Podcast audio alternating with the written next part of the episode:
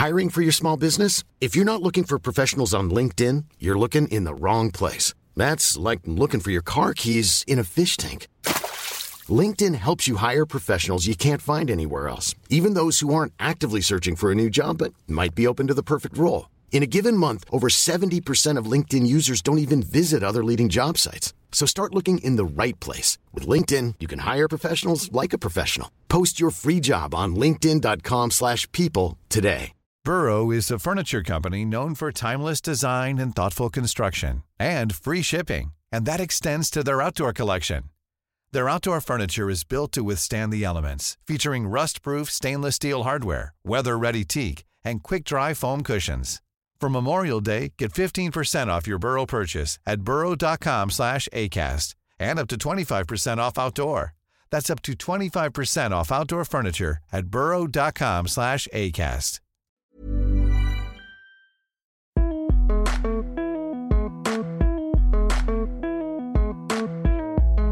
what people are doing with craft beer, what people are doing with smaller coffee producers, I was like, we could do something like that with denim with the history that's here like like making something that's of this place of north carolina of the history of denim but with a modern kind of spin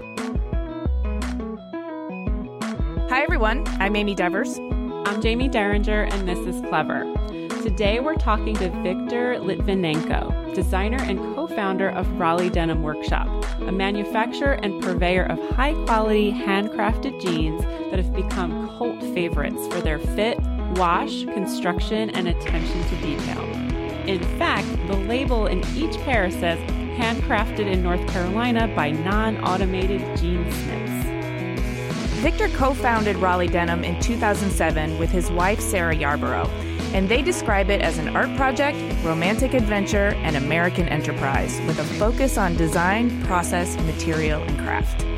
In addition to traditional jeans making, they've also branched out into furniture and upholstery design and have collaborated on projects with OMA, Bernhardt Design, and Commune Design, among others. Let's get the story from Victor.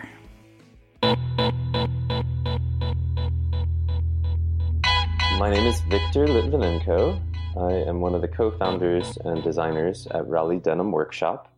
We are located in raleigh north carolina. We predominantly focus on making super high-end thoughtfully designed clothing more jeans than anything but it's branched out quite a bit. And over the last few years we've been doing some design work in furniture textiles uh, interiors yeah that's it Okay, so let's start at the very beginning. Where were you born? Where did you grow up? What was your family like? What were you like as a kid? i was born in trenton new jersey to i guess first generation my parents are first generation from ukraine Mhm. uh, my, my grandparents came over after world war ii we moved to north carolina when i was maybe a year old so i've really spent all of my time in raleigh and suburbs of raleigh uh, when i was growing up as a kid i was probably had like a little bit more energy than i should have and was really curious about Maybe as an adult too, you think? maybe, maybe it still exists. Um, I don't know. I, I remember just being curious about a lot of things and wanting to jump in and wanting to know and wanting to touch things and eat things and do things. And I, I don't think that's actually changed much. I think I have a little bit more clarity of uh, why I do those things. I guess I don't know. Were you like one of those kids that always asked why? And then when you got Yeah. the answer, you were like, well, why? But why? Yeah, yeah. no, I mean, I like was the the most annoying kid in the world in that sense. I mean, I remember my dad just saying like, "If you ask me why again, I'm not even going to tell you," and I'd be like, "Well, how come?" he was not so happy about that. I remember. Did you feel connected to your re- Ukrainian heritage? Not too much, honestly. I mean, we don't don't really have any other family members. Like my grandparents were here, but they never spoke English. Both my mom's parents spoke a little bit of English. Uh, my dad's parents never spoke English. Uh, no uncles, aunts. Or I guess I one one uncle, but didn't see him very often. When I was graduating college, the last credit I needed was foreign language, and I didn't want to take foreign language in America. So I found some university in in Ukraine and got them to do a summer session just foreign language. Um, and so I went to Ukraine. I was the first person in our family to ever go back. So my grandparents came over in the 40s. My parents had, ne- had never been. Oh. And I still have tons of family over there. So my last name is Lytvinenko, which sounds kind of crazy here, but um, but over there, is it like Smith? Yeah, it's like Smith. Yeah, it's like it's the most common name in the world. So, anyways, growing up didn't have too much connection to it, but since then certainly have, have learned a lot and been over there a bunch of times. So. So, when you were an adolescent, a teenager, did you still have all this energy and curiosity? And how did that show up in your creativity, style, and personality? Yeah, ab- absolutely. Um, I think in my personality and style, especially when I was in, in the teenage years, it was, I, I guess I would learn and do, or learn design um, just by doing. I, I, don't think I thought too much about what I was doing. It was more like I just want to do it and do it and do it and do it and learn from it every time. Um, it took me a long time to get to the point where I was confident and comfortable in mediums and it, I have to get to that point before I can actually start designing the way that we do now, I guess. Um, so it was just more about experiencing the materials, craft. When I say craft, like the, the finesse of a medium. Mm-hmm. Um, what it, types of things were you exploring in your adolescence? Were you playing around with like clay, or were you sewing back then? Uh, not sewing, but but clay, uh, woodworking. I I really I remember in eighth grade or ninth grade taking a a small engines class and and that was so fascinating to me and we were building these little cars and making CO2 cars and doing all this woodworking and I was really into painting and photography too with no real direction. I mean, I think it was just like a, a motor without a um, without a steering wheel. Mm-hmm. Uh, and I was just like doing as much as I could for the sake of experience, I guess. Um, not much of it was good. I mean, I don't know any of it was good. I just. But it's all learning. It. It's all like sort of priming the the soil. Yeah. I bet that yeah. small engines class totally helps you maintain your machinery now. It does. And I actually, the guy that that taught that class, his name's Mr. Koop, and K O O P is in Paul. And I saw him in the grocery store like last year, and I just I lost my mind, and I was like, Mr. Koop, like you're the reason that I'm doing what I'm doing. Like, you're the reason I'm able to do what I'm doing, and it was really cool. Man, shop teachers and art teachers, they're the superheroes of society, I think. Man, for me, for sure. Yeah. So you mentioned going over to Ukraine during college, but before we talk about that, I'd like to hear about, you know, when you were in high school, um, thinking about college, what did you think you wanted to get into and why? And then where did you end up? I thought that I wanted to get out of Raleigh. That's about it. Um, and I was, I thought that I would want to go to design school, but I actually wanted to get out of Raleigh more than anything. Um, I think that's a common feeling for some kids in high school. Um, but I was, I was really into soccer too, and I was pretty good at it. And I ended up getting a scholarship to a school in Jersey City, and and I just wanted to be close to New York, so I was like, I don't even care. I'm just going to go. Was um, it like Stockton or something? What's up there? Uh, St. Peter's College. Oh, okay. So I went there really just to get close to the city, and ended up getting an internship with a fashion photographer, Fabio Cisola, and I don't know, just kind of got in a little bit to like what was going on in New York at that time through playing soccer in Jersey City. And and Sarah and I actually she she went up there at the same time too. She uh, was at NYU, so we ended up being closer up there than we were here. But just uh, at St. Peter's took, you know, the basic first and second year classes. After that, that was right when September 11th happened, and um, decided to come back to Raleigh and ended up finishing school, uh, university at, at NC State. I really wanted to go to design school at NC State, but my dad was pretty adamant about me studying business or computers. And so I ended up going to business school, which I think is working out all right.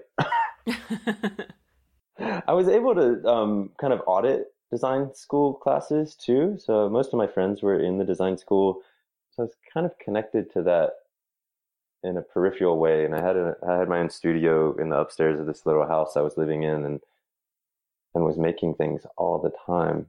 I don't know. I, I still kind of wish I went to design school, but I didn't. Yeah, you know, I, I mean, that's sort of a common conundrum. I think as a designer, I wish I had a business education as well.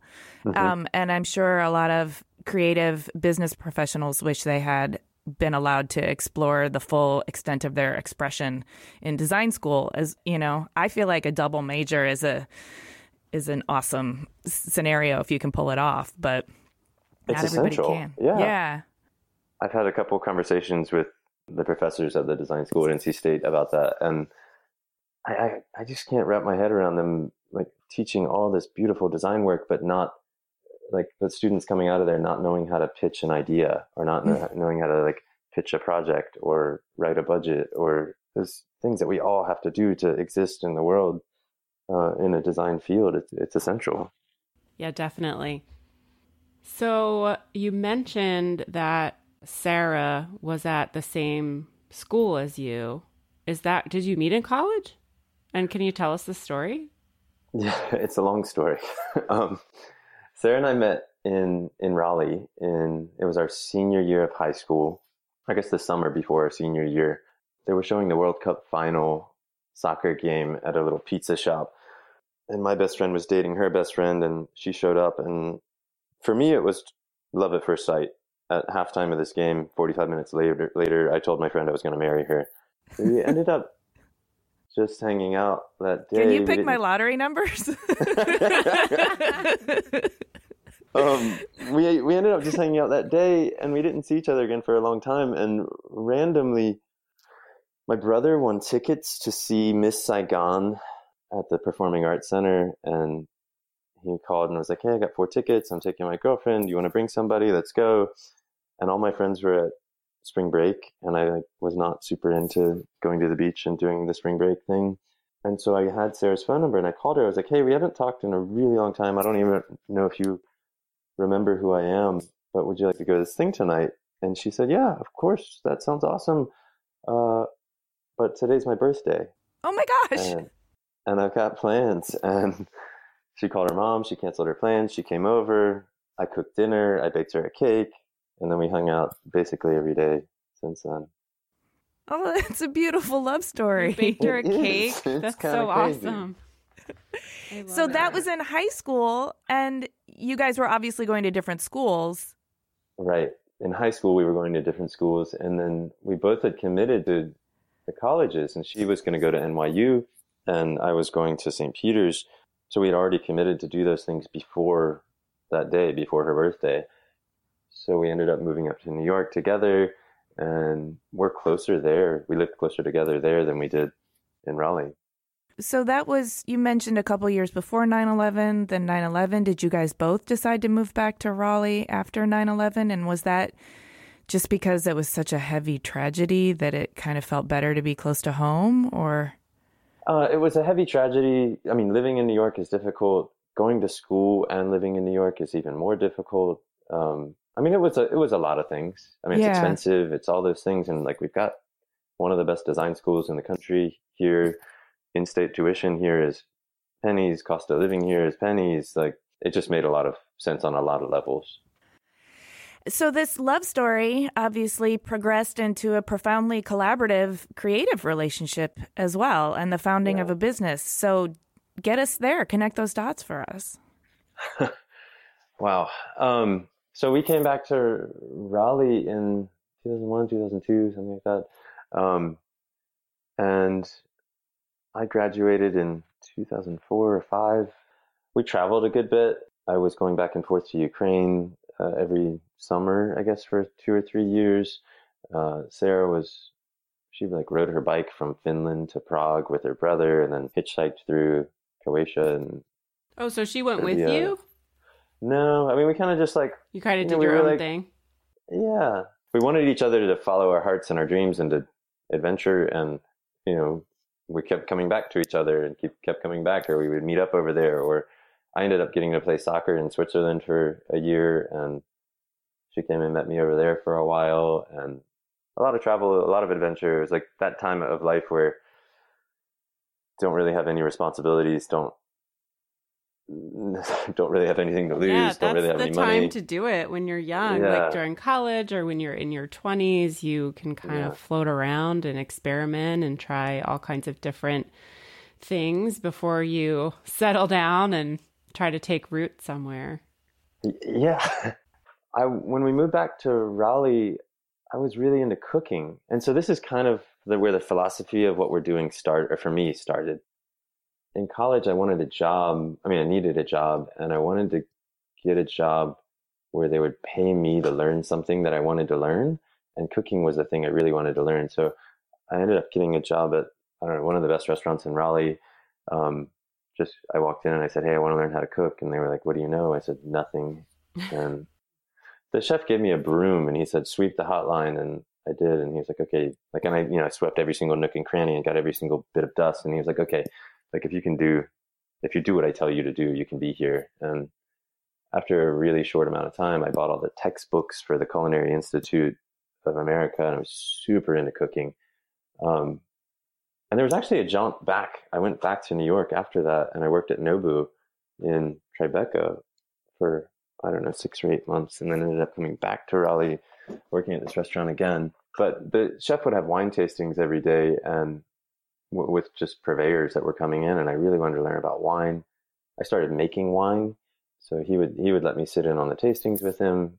I started buying grapes from Western North Carolina and spending time up in the mountains, and really loved these like the philosophy of the winemakers that were focused on quality over quantity Hmm. and they were you know, going through their vineyards and clipping off some of the grapes so that the grapes that stayed tasted more concentrated, more interesting.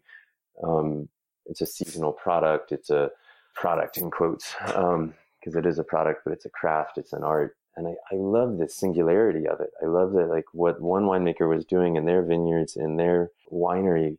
You, you can't copy it. You could grow the same grapes next door. You could buy the same barrels, but the magic of like what they're doing in their hearts and their hands and their minds is different.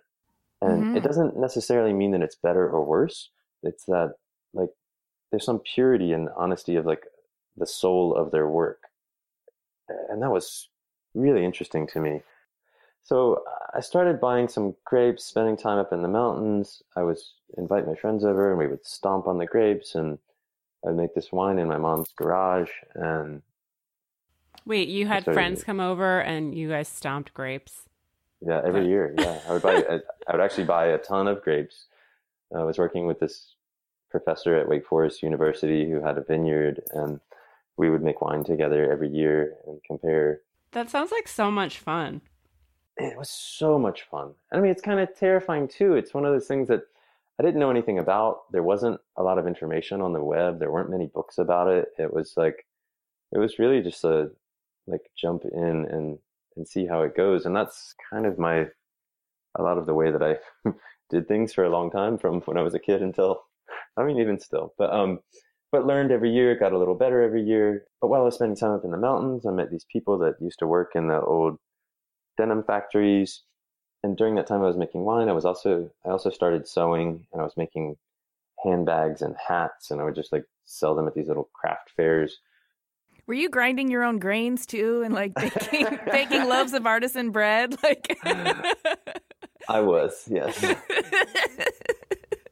I, I I love this just like I love making things. Well, I mean, you talked about how curious you were as a kid and, and how energetic you were. So you have all of this curiosity mixed with this um, boundless energy. And sometimes that can be a hindrance, but it sounds like you took all of that and put it into learning all kinds of new crafts and using your hands and, and your brain and your body to like make all of these amazing things.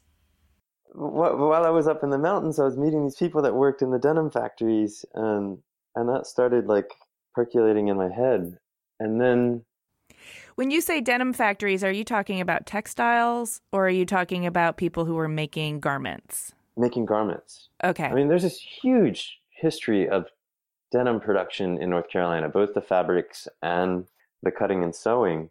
I mean, there was there was a sewing factory in every town in Western North Carolina 30, 40 years ago, uh, and now there's there's not many, but there were a lot of old people that used to work in those factories, and mm. I just got interested in that. And kind of over time, a lot of these ideas about farm to table cooking, about the singularity of winemaking, about denim, indigo, the history of denim production in North Carolina. It all just kind of like all those ideas got put into one hat. And it was like, oh, wait, you know, what people are doing with craft beer, what people are doing with smaller coffee producers. I was like, we could do something like that with denim, with the history that's here, like like making something that's of this place, of mm-hmm. North Carolina, of the history of denim, but with a modern kind of spin on details, quality, you know, this kind of principles of winemaking that I was really into, uh, just applying those exact principles to a different medium. And, and that's kind of where we were thinking like, oh, what's the ideal pair of jeans? And I had, you know, some sewing experience making these bags and hats. And one of the summers that I was in Ukraine got so bored. I mean, like, just think like out in the country, there's absolutely nothing to do. There's only like 50 people live in this town. There's nothing around. One day I was just getting so antsy and I was like, ah, and I got my aunt's treadle sewing machine and I fixed it and I went to the town and I bought some fabric and I was like, I'm going to make some pants. I spent a week like tracing a pair of pants that I had, making a pattern, trying to cut and sew these pants on an 18 or early 1900 sewing machine. um, I didn't have anything for the waistband, and Sarah had sent me some cookies that were wrapped up in a inch and a half wide baby blue grosgrain ribbon, and that doesn't stretch. So I sewed that to the inside of the waistband, and that was the first pair of pants I had ever made. And then I got home, I was like, oh wow, I think I could actually do this. And I had this pair of pants, and Sarah's a very good sewer, and and that's kind of where starting to make pants came from. When you're ready to pop the question, the last thing you want to do is second guess the ring. At Bluenile.com, you can design a one of a kind ring with the ease and convenience of shopping online. Choose your diamond and setting. When you find the one, you'll get it delivered right to your door. Go to Bluenile.com and use promo code LISTEN to get $50 off your purchase of $500 or more. That's code LISTEN at Bluenile.com for $50 off your purchase. Bluenile.com code LISTEN. Hiring for your small business? If you're not looking for professionals on LinkedIn, you're looking in the wrong place. That's like looking for your car keys in a fish tank. LinkedIn helps you hire professionals you can't find anywhere else, even those who aren't actively searching for a new job but might be open to the perfect role. In a given month, over 70% of LinkedIn users don't even visit other leading job sites. So start looking in the right place. With LinkedIn, you can hire professionals like a professional. Post your free job on linkedin.com slash people today. Clever is supported by Tools and Weapons, the podcast hosted by Microsoft Vice Chair and President Brad Smith. A recent episode took Brad to Venice, where he connected with Yves Ubelmann, a partner whose company, Iconem, has developed a game changing technique for creating digital architectural models so comprehensive they've been dubbed twins. During the relative quiet of the pandemic, even his team used drone captured photography and powerful AI to create a full scale digital twin of Venice, a city threatened by climate change and over tourism. On Tools and Weapons, Yves tells Brad how he's using this incredible technology to help preserve some of the world's most endangered cultural heritage sites in pristine detail so they can be studied and appreciated for generations to come.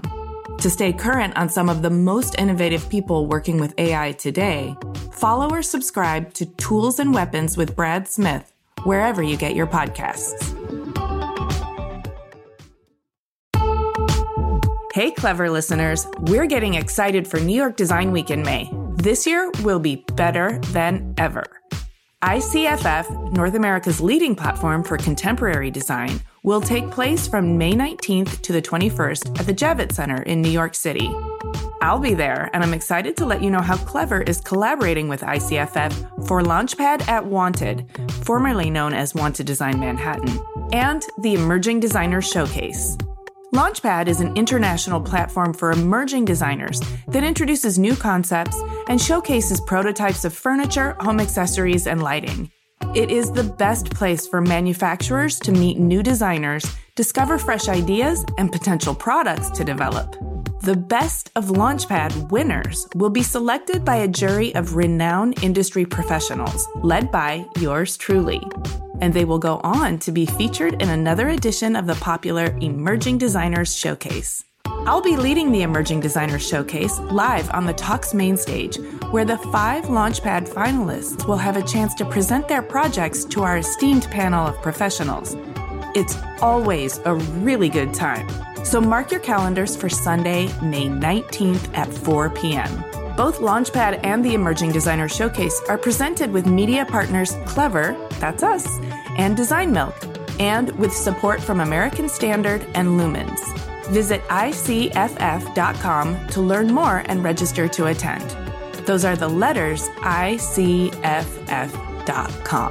Come by and say hi. I would love to see you there. Support for Clever comes from Wix Studio. Instead of reading you another, let's be honest, boring ad script, Wix Studio just sent me this wild looking Alice in Wonderland themed website to scroll through and tell you about. So, whoa. This is not the web I'm used to. There's something called mouse parallax, which makes it feel like you can go deeper into the screen. And as I scroll down, it's like I'm falling down the rabbit hole, and things are moving in depth and perspective. Even my cursor has morphed into a glowing little orb. There are all these no code animations that make this place feel organic and alive. And Alice is wearing some pretty cool shoes, by the way. Okay, I know I'm mixing up my narratives now, but we are definitely not in Kansas anymore. Your turn to go down the rabbit hole. Build your next web project on Wix Studio, the platform for agencies and enterprises.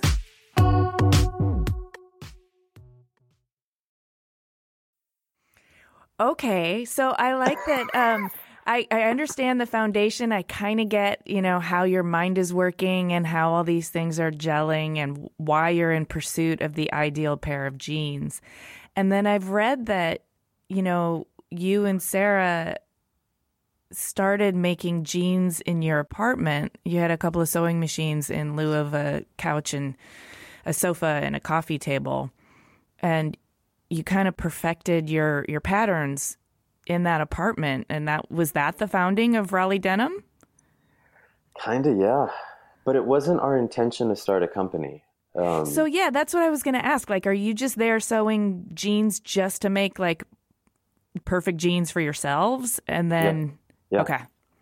No, it was really a personal project.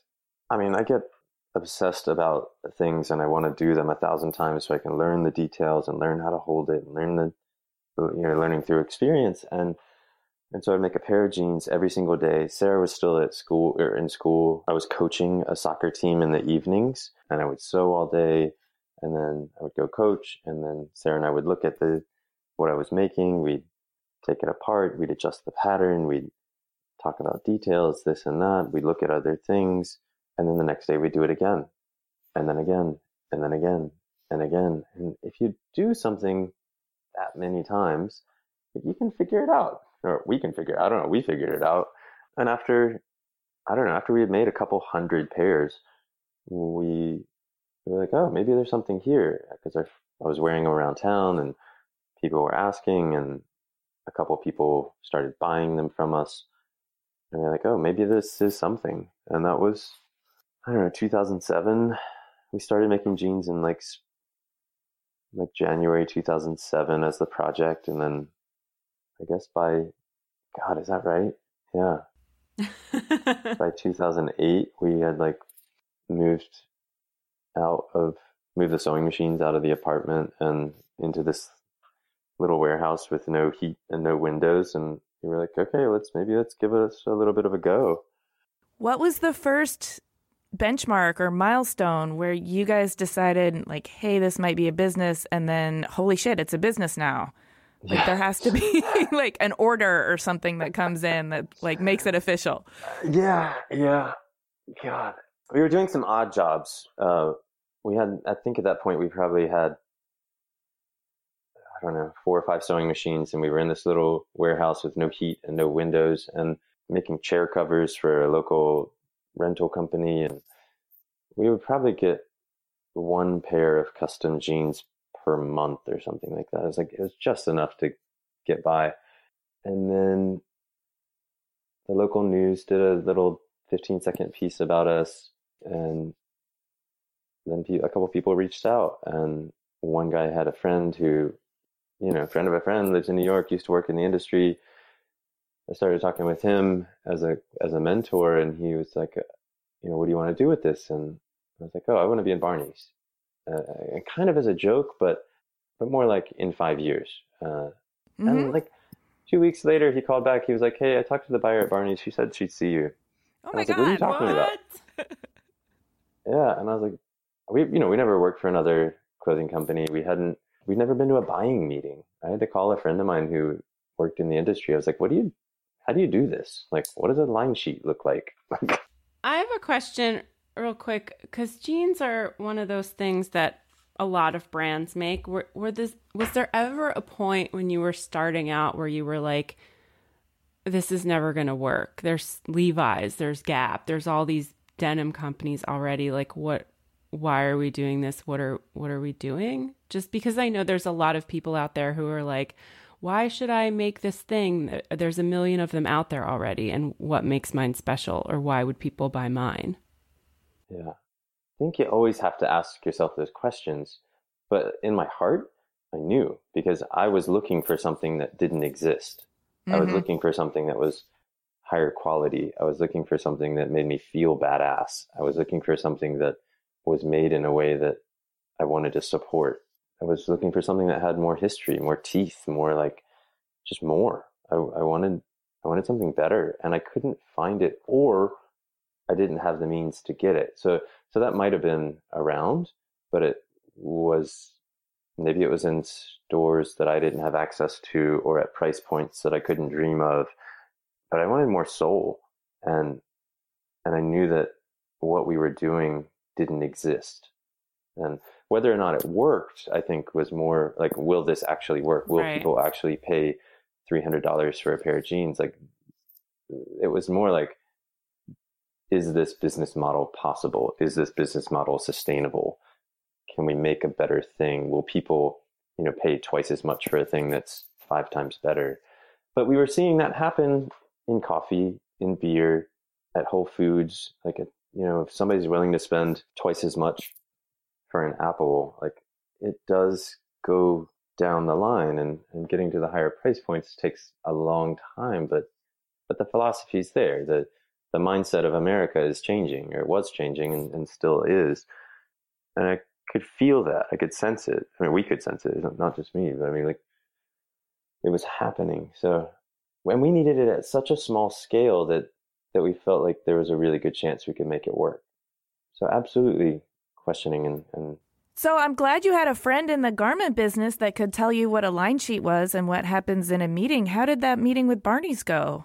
It was really kind of crazy and strange and terrifying and amazing. The opportunity to meet with them is a thing that we couldn't pass up. And we didn't really have the means to get up there. So I called my dad and I was like, Dad, I have to go to this thing. Can you help us out? Can you help us get there? And um, I had a cousin in town from Ukraine who was visiting who didn't speak any English. My dad was like, Oh, I bet your cousin Artyom would love to see New York. I'll let you borrow my minivan and give you a couple hundred bucks for gas if you take him. And we were like, let's go. So me and Sarah, my cousin, and our intern got in the car and drove all night to New York. And we got to this meeting, and the plan was that I would talk about everything, and Sarah and our intern would be supportive. And the buyer just wanted to see the fit.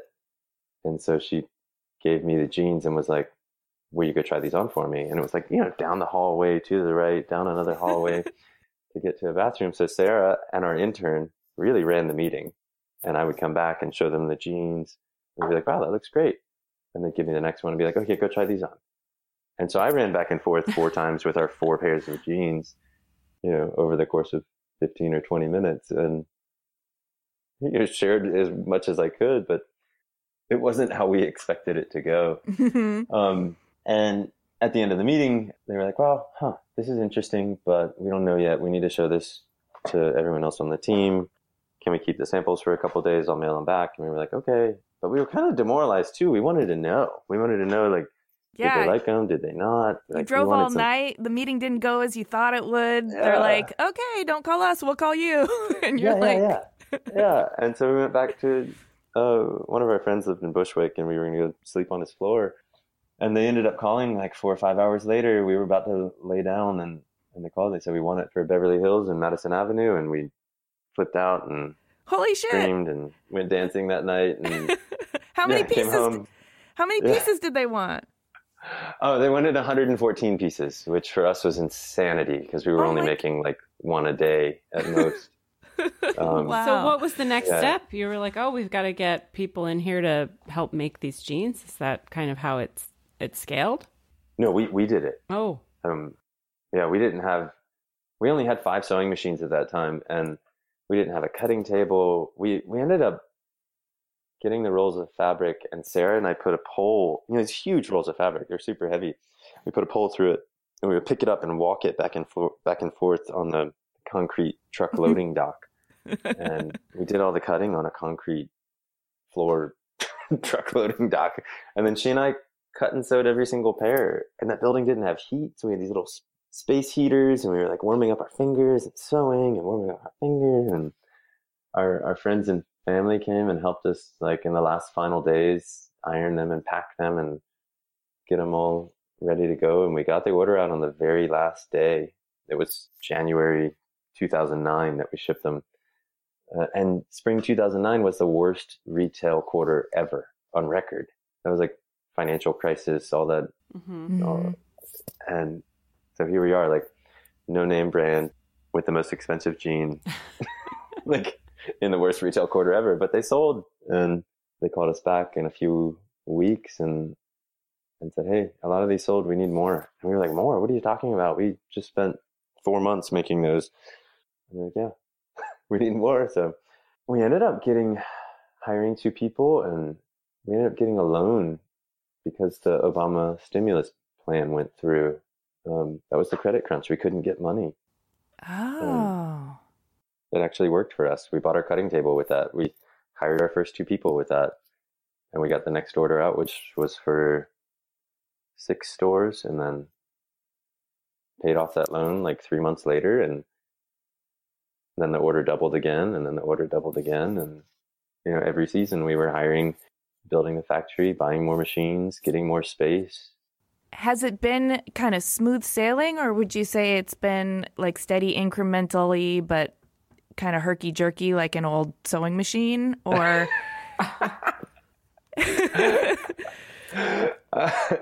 I mean, because because I'm here's what I'm thinking, right? Like you guys are doing something with traditional jeans making techniques, and you're in an area that's got kind of a, a wealth of people who might understand that, but the industry isn't there anymore to support it. right. And so you're trying to scale up, but without, you know, tons of money and the economy's not doing great. And you're got to communicate to your team about the level of craftsmanship and quality that's required. Like, does that happen easily? Tell, tell us about that tricky balancing act. It's a crazy balancing act. I mean, it's, I, I mean, herky jerky is probably the best. I was laughing at that because that's probably the best way to say it. And it's, it's because like the jeans making part of it is, is the part that really got us started and the part that we talk most about. But then it's like every other element of running a business, managing people, finances, taxes, workers' compensation, like all these things that we really had no experience in, all the legal parts. I mean, at some point in time, you know, we're getting, yeah, there's just uh, trademarks and, uh, we were in it. You're learning on the fly, right? Oh my God. Yeah. All these things that like really worked like in projects of like jumping in that were just projects for me growing up worked really well. And then in business, it's a whole nother story. But we were able to find really good mentors, and that's really the only way we were able to make it through all, you know, navigate all these different things. Is that we found really smart people that were able to give us some guidance. I guess I don't know. Um, yeah, that knowledge trust season, is. Yeah, yeah. Every season, something new would come up. It'd be a different thing. It'd be a different, huge problem, and and I think it, like a design mentality is is what got us through. It's like, okay, well, here's a problem. How do you solve this problem? We're doing something new, so we have to come up with new solutions. I mean, I think the design of our business model may be the most important thing that we've spent design brain time doing. In a way, it wasn't out there in the same, like there wasn't a model to follow. Mm-hmm. We were doing like the sewing apparel brand business model, but upside down and backwards. So we're doing everything the opposite of how people said it should happen. Um, right. It's not more, faster. Um, yeah. It's better, slower, more detailed, yeah. more personal. exactly.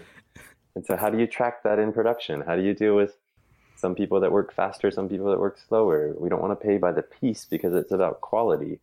You know, all those things are herky jerky. so, let's talk about your creative process because I mean, your the jeans are known for detailed craftsmanship and thoughtful construction, and like you just said, it's about quality, not quantity.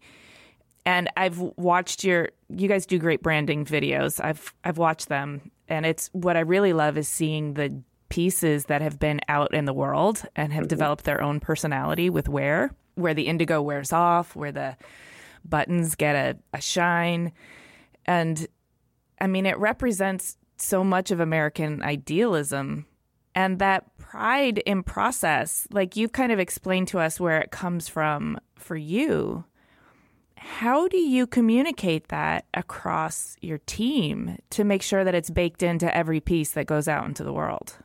I mean, that, that is the challenge. Um, but one of the things that we do that I really love that I, I think our team does too is in the beginning, Sarah and I would sign every single pair of jeans that we made because it was our design and our craft.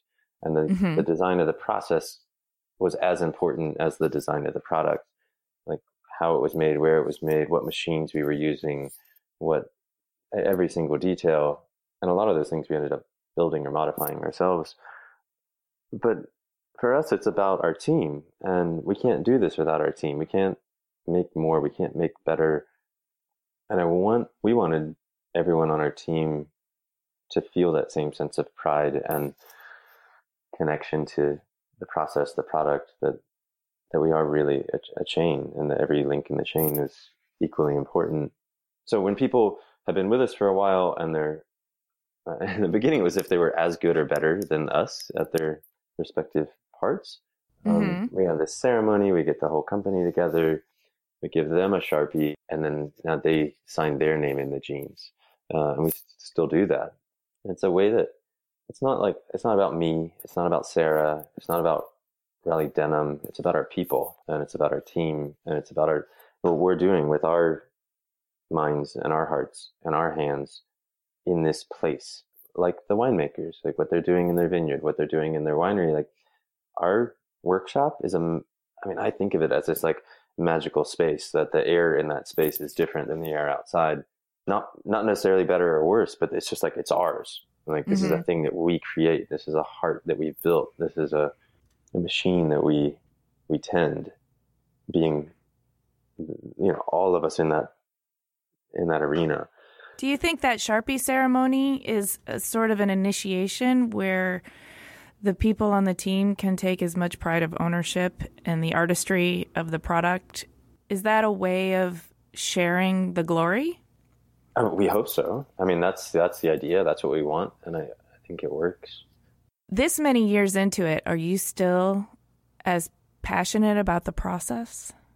Oh, more so, for sure. I mean, every single day we learn and we see and we test and we're i mean sarah and i are making things every single day uh, in our house in our in the shop we're i mean constantly inspired and you know with everything that we learn as a company with everything we learn personally, with the support that we get from, I mean, everyone that wears our thing, you know, the things that we make, yeah, I, I love it. Is um, is the making of things or the designing of things what are are those your favorite parts of the process or are there other parts that you like what's your favorite part of the whole process?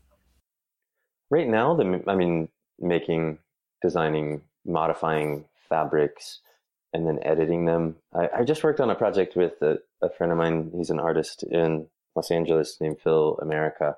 And we laid out like a hundred yards of fabric in the back parking lot and sprayed them with bleach and threw rocks on them and jumped on them and like just kind of destroyed a bunch of fabric and then washed it, cleaned it, ironed it, and then we would lay it out and and pick the parts that were most interesting. And we would cut out the pieces that actually worked where it showed more contrast more texture more beauty of the indigo uh, shade and then created these flags. He, he does a lot of work with flags and so we're making three different flags out of those fabrics um, so it's more i think that's the thing that like i really really love. Sarah's working on this quilt right now um, in, in a similar way and she she does a lot more hand stitching and mending and i think it's a, uh, about this like showing time through the fabric and then through your work with the fabric that's inspiring both of us in very different ways. I mean the the work that she's doing is in one direction and what i'm doing is kind of in another but it's kind of of the same philosophy and it only comes with time it only comes with working with the material, being around it as long as we have. So it's been 10, 11 years that we've been, you know, completely in this medium. And there's still so much to learn. There's still so much to do. We've got indigo vats in our backyard. We like invite our friends over and have a fire and a you know Fourth of July barbecue, and we're all indigo dipping things at the same time. well, it's kind of like what you did when you had your friends come over and stomp grapes. This time they come yeah. over and play with denim. exactly. No, it's it's true. I mean, we like sit out back and play bocce and dye all these different things. Just, it's really, really fun and really beautiful, and it's inspiring that there's like still so much to learn, so much to do. So, besides these um, artistic projects you have, you also have been designing other things aside from jeans. You've been working with furniture companies and You've done textiles. Can you talk about how um, those projects came about and what your creative process is in relation to non pants projects? Yeah. We ended up meeting uh, Jerry Helling from Bernhardt Design years ago through a friend of ours, a musician, Tift Merritt. And one day, Jerry just, I, we didn't know him. He, he called and he was like, Hey, I want to come up to your shop and visit. And he came up and he was like, "I want you to design a table for us," and we were like, kind of like shaking our head, like, "Are you what? What?" And and we were like salivating at the same time because you're like we love to design all kinds of different things, and like what an opportunity! And we worked with Jerry directly on that first table. It was called Power Bar, and we launched it at Wanted Design with this huge installation. We brought part of our factory up and some of our people, and we were making jeans and worked with an artist, uh, Jeffson Rob, to make some sculptures. It was a really cool and fun thing. But it's a, I think we're asking ourselves similar questions about, you know, the obvious like form and function. How do you make a beautiful thing that actually works? Uh, what are the materials? Learning about the finesse of those materials. How can we showcase like uh, how it's made without like being too obnoxious about it, I guess, in like subtle ways. A lot of the design details in the jeans speak to how we actually make the thing. And it's really subtle, really small. But if you know how to make jeans or things, you notice it. It's a similar set of questions that we then apply to furniture or um, the second project that we did with Bernhardt was was textiles and, and, patterns. And Sarah had a lot more to do with that one. She's more graphic minded than I am did your woodworking come into into play in designing Power Bar? Oh, or for sure. Yeah, how, Because I'm wondering if you're so intimate with the material, designing furniture is kind of outside of the denim sphere. So yeah, way outside of the denim sphere, but I I made furniture for and did a lot of woodworking for years and years and years. So I have a I don't know pretty good connection to to what that's like, and I was really excited to get back to that. I, it had been uh, a few years, you know, since I had been able to really focus on and be in a wood shop and work. So that opportunity was was incredible. So we actually are, are launching the third project with them, like right now, like this this week. Oh, um, that's exciting. Yeah, yeah, yeah, yeah. It's called Blueprint. It's office. It's office table systems. They're really, really, really pretty. Um, I think they turned out really well. Um, that's exciting. So we like previewed them at ICFF in in May, mm-hmm. but they officially launch for sale like either this week or next week. Awesome. I'm interested in your relationship because, you know, you're a couple who also runs a business together, works together, lives together, etc. Do you have any advice for other couples who might want to go into business together? I think every couple and every dynamic is different and it's hard to give advice. I mean, at at different times, I mean, I would I would give you the full range of answers from like don't ever do this to it is the most amazing thing I've ever done in my life. I mean, Sarah is an eternally fascinating person to me, and she's her perspective on life, on business, on design is is really inspiring, and it's fun for me to be around. And I get to spend so much time with her, probably like multiple lifetimes of time more than if we were working in different places. Um, and that's for better and for worse. I mean, when you you, know, you live with someone and you know some days it's the best and some days you're like ah i really want my space.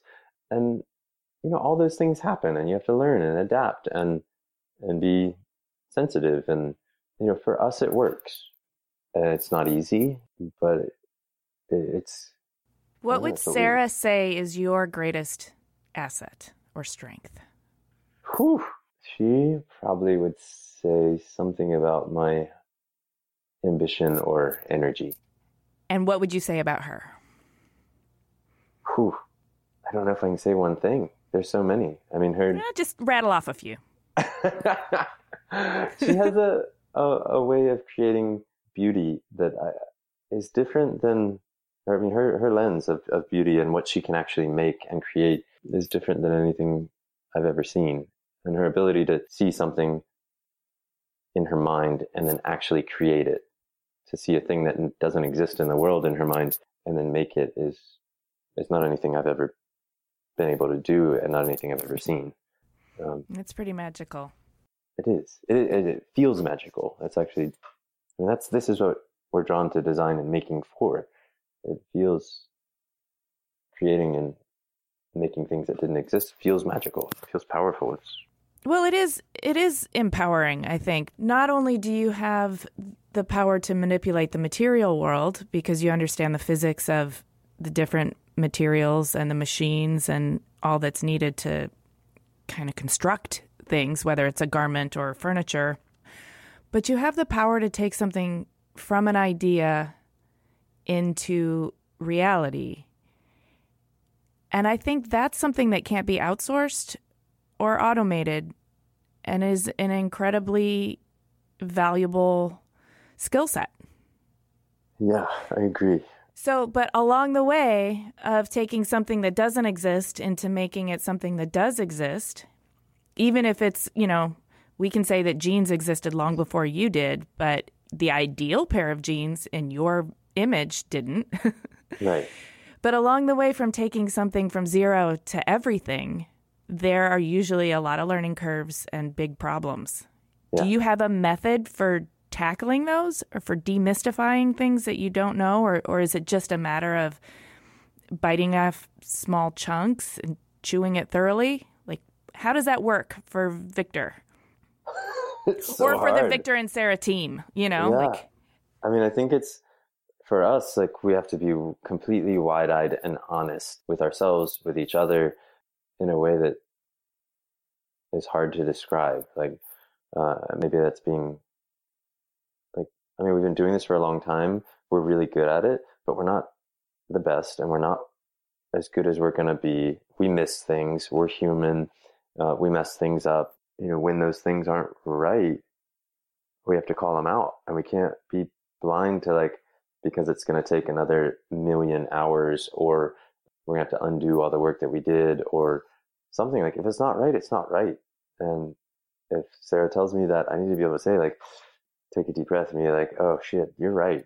Like, okay, that sucks. Or for us, we lean a little bit closer to this what this problem is and dig deeper and that's that's a hard path it's a hard road but i feel like every time we've identified some hard thing and dug in deeper harder more the things that we learn are the things that you can't read about they're the things that i can't share in words they're the um, like the understanding of that thing that we have after we get through that process is is greater than if one of our mentors told us about it.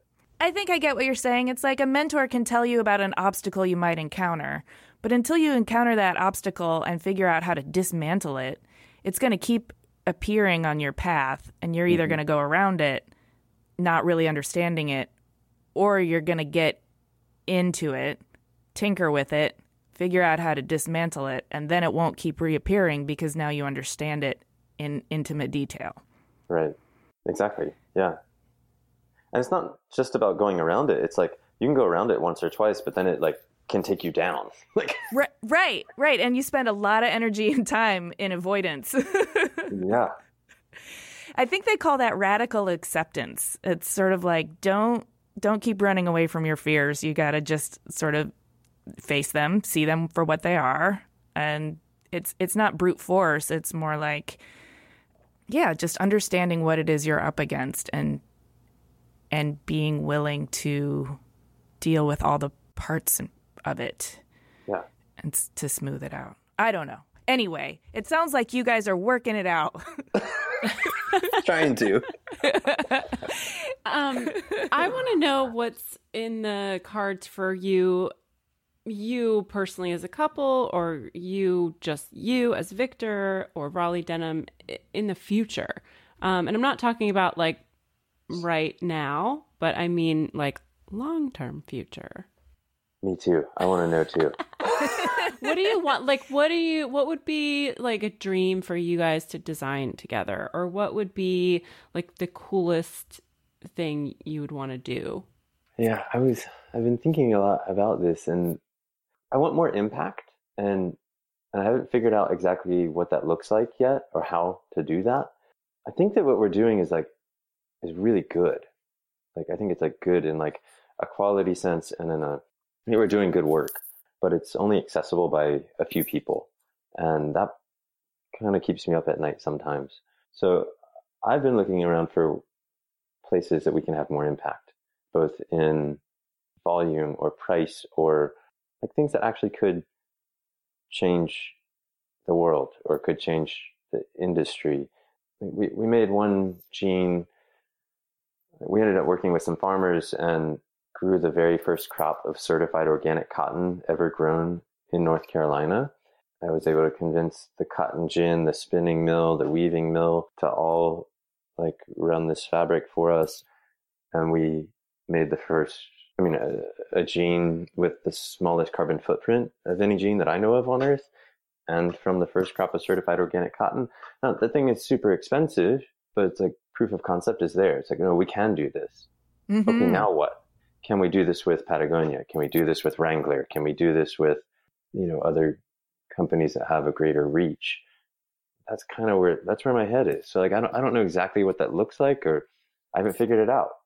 So if you or your listeners have ideas, I'm all ears. I want to hear. I feel like we've got, I think we're, I feel really excited about the next five years that we've kind of spent a lot of time and a lot of energy building the team, building the factory, building the mm-hmm. brand. And, and now we've got this like amazing opportunity to, to harness some of that energy, some of the design space, some of the making knowledge to just do do more. I mean, I think it's going to be in. I really appreciate not to cut you off, sorry, but I mean, I really appreciate that you've spent so much time and energy building the ideal pair of jeans that's made in the ideal way.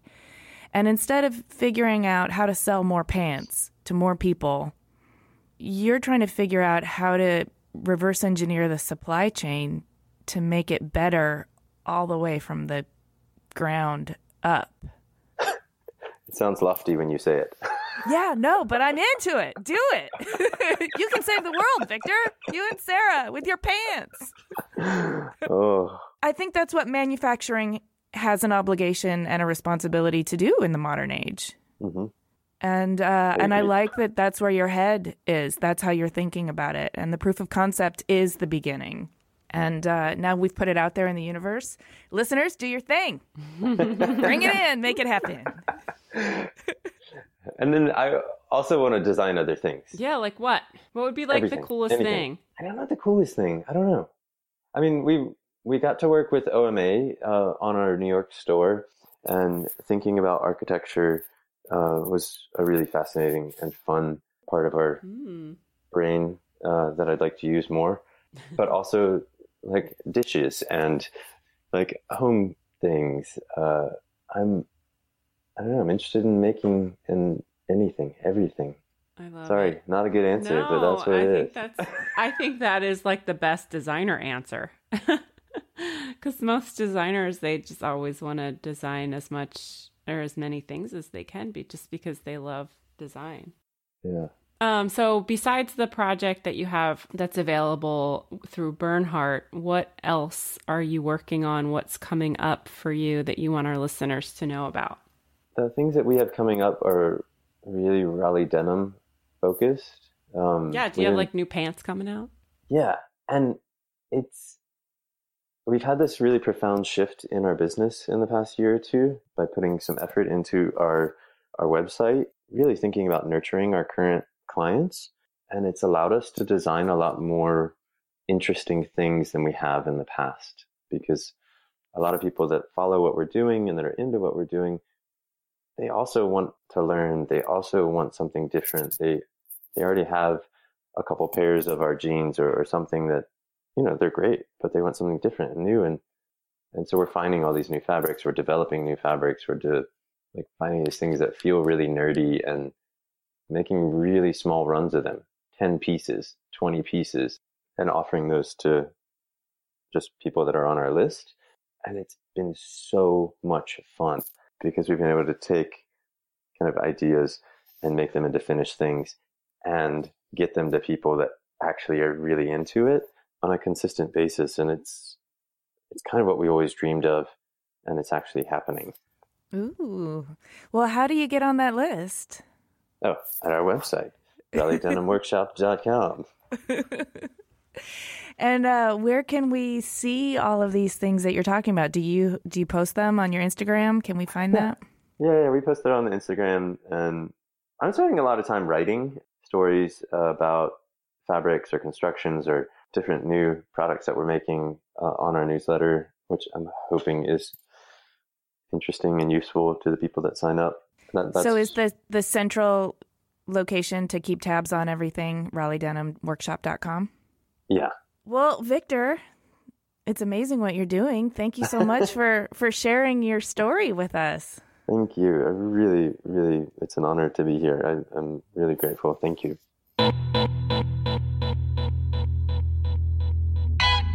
Sounded like he had a lot of adventures before starting Raleigh Denim. I mean, spending all that time in Europe, and then he was in New York, and he made wine, and he worked as a chef, and He was a, of soccer player. yeah, he was into a lot of things. I, I love it. I love that he took all of that energy and instead of, you know, stressing himself out, he uh put he funneled it into making and doing, learning. Well, you know, one thing that we didn't talk about that I thought was really interesting is he had all this energy and and he also had kind of an obsessive tendency that was that enabled him to kind of focus this energy into learning to make wine, bread, hats and bags and the perfect pair of jeans. Like I think a lot of times people squander that energy, it gets spread out. Or sometimes in a higher cost of living city type situation, it gets sucked up by just the effort it takes to live in a city like that. Right. I thought it was really interesting that he knew right away that he was going to marry Sarah. And that I know that's such a cute story. It's such a cute story, but I mean the the kismet of meeting not only your future wife but your future business partner and creative mm-hmm. collaborator.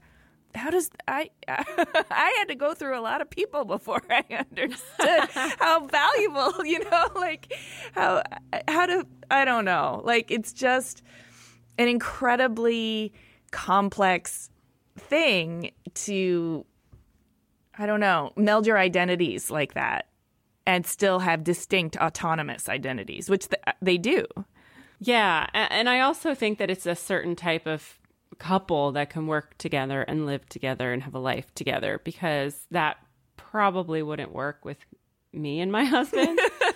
um, so I I respect and admire what they've got going on, but I think it, it's it's about a partnership, right? So you think about it like any other business partnership, you each have your strengths and you work together, but there's a, a profound amount of respect that you have to have for the other person and their opinions.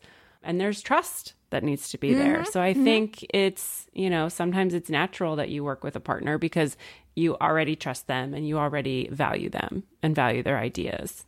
Yeah, absolutely. I thought it was really crucial what he said about how fascinated he is by her and how she has this gift for uh, this lens for beauty that he doesn't have because he sort of understands that she brings something to the table that he never could.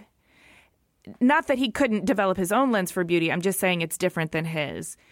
And and he also acknowledged that she probably appreciates in him his his ambition. And so I mean, just to make a sewing machine reference here, if somebody is the motor and somebody else is the stitch, that can work really, really well. yeah, definitely.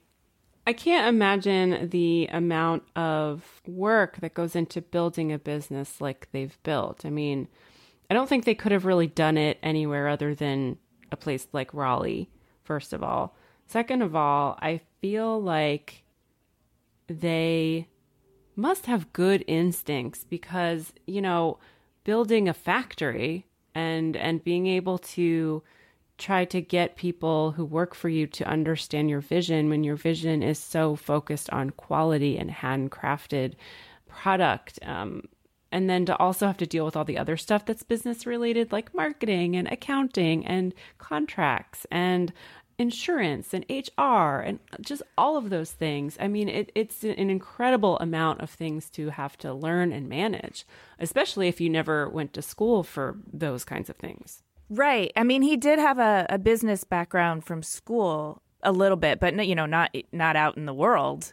And it's one thing to learn those things, but learning them while other people's livelihoods are attached must be incredibly stressful because you're making those mistakes and those mistakes are not just impacting you and your business they're mm-hmm. impacting mm-hmm. other people who show up to work and expect a certain sort of a certain sort of protocol and so I, I don't know it's just got to feel so stressful to be undergoing those growing pains as a business while other people are kind of having their livelihoods impacted and you know helped and stressed by the same growing pains. Yeah, but I do admire that they created the business in Raleigh and they work with a lot of the local mills and farmers and companies. I think that they have a very noble mission, um, not only to support the community that they're in um, and to carry on the tradition of, of handcrafting products, but um, or making things in general, but that they care about that whole process from the from even where it starts with the farmers. Yeah. You know, where the where the product comes from, what the material is, how it's made, all the way up to the finished product. Yeah, and I love that you know that they're responding to the heritage of Raleigh itself. Right. Yeah. And their pants tell a story.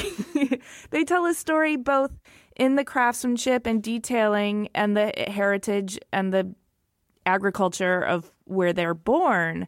But then after, I'm sorry, I'm going to get a little like, I love relationships with objects. But then after they're transferred to somebody else, a customer, they start to tell the story of that customer in their lines of wear, in the way the patterns start to show up on the jeans, in the creases behind the knee, in the wallet fading, in the knee, you know, wear. And I love the way jeans kind of tell the story of your daily migrations, your daily actions that way. And they show up on you like a patina of hard work. Yeah, and I think that's what they that's the probably the customer I think that they're going for with these pants because you know, you could buy two pair of jeans for what these one pair of Raleigh denim jeans costs or maybe even three depending on where you shop.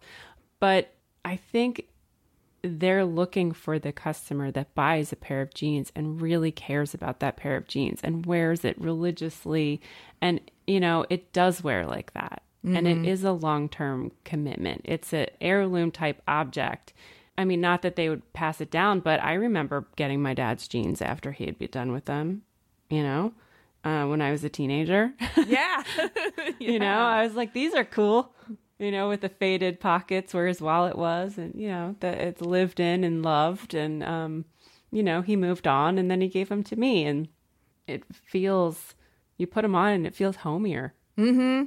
Or you have that pair of jeans that like now has all your memories attached to it. Like, oh, I wore these to that concert, or oh, I remember making out with so and so in the back seat of you know, right, in the back seat of Roger's van.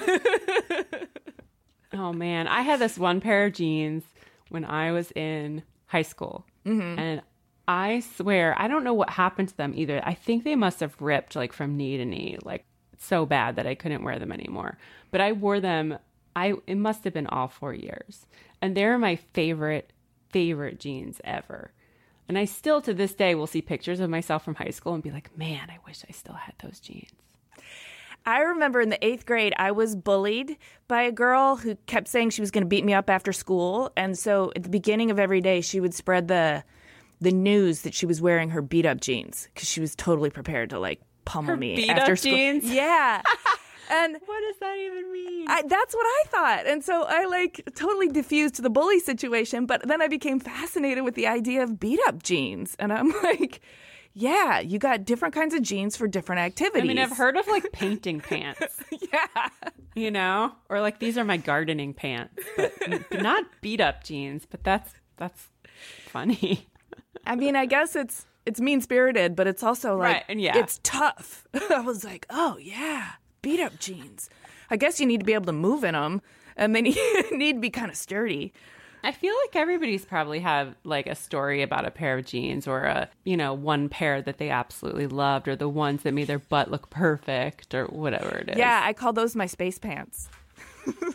Cuz my ass is out of this world. Thanks for listening. To see images of Raleigh Denim's work and read the show notes, click the link in the details of this episode on your podcast app or go to cleverpodcast.com, where you can also sign up for our newsletter. Subscribe to Clever on Apple Podcasts or wherever you get your podcasts, and we would love it if you would please do us a favor and rate and review Clever. It really helps a lot. We also love chatting with you on Twitter, Instagram, and Facebook. You can find us at Clever Podcast. Clever is created, produced, and hosted by us, Amy Devers and Jaime Derringer, also known as 2VDE Media, with editing by Jennie Josephson and music by El Ten Eleven. Clever is proudly distributed by Design Milk.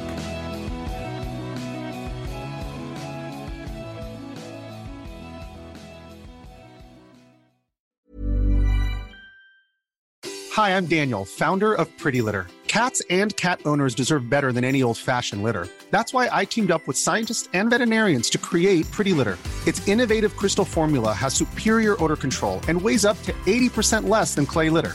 Pretty Litter even monitors health by changing colors to help detect early signs of potential illness. It's the world's smartest kitty litter. Go to prettylitter.com and use code ACAST for 20% off your first order and a free cat toy. Terms and conditions apply. See site for details. Planning for your next trip? Elevate your travel style with Quince. Quince has all the jet setting essentials you'll want for your next getaway, like European linen, premium luggage options, buttery soft Italian leather bags, and so much more. And is all priced at 50 to 80% less than similar brands. Plus, Quince only works with factories that use safe and ethical manufacturing practices.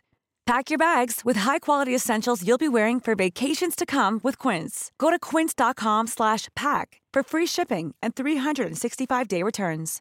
Imagine the softest sheets you've ever felt. Now imagine them getting even softer over time. That's what you'll feel with Boll and Branch's organic cotton sheets. In a recent customer survey, 96% replied that Boll and Branch sheets get softer with every wash. Start getting your best night's sleep in these sheets that get softer and softer for years to come. Try their sheets with a 30-night guarantee. Plus, get 15% off your first order at bollandbranch.com. Code BUTTERY. Exclusions apply. See site for details.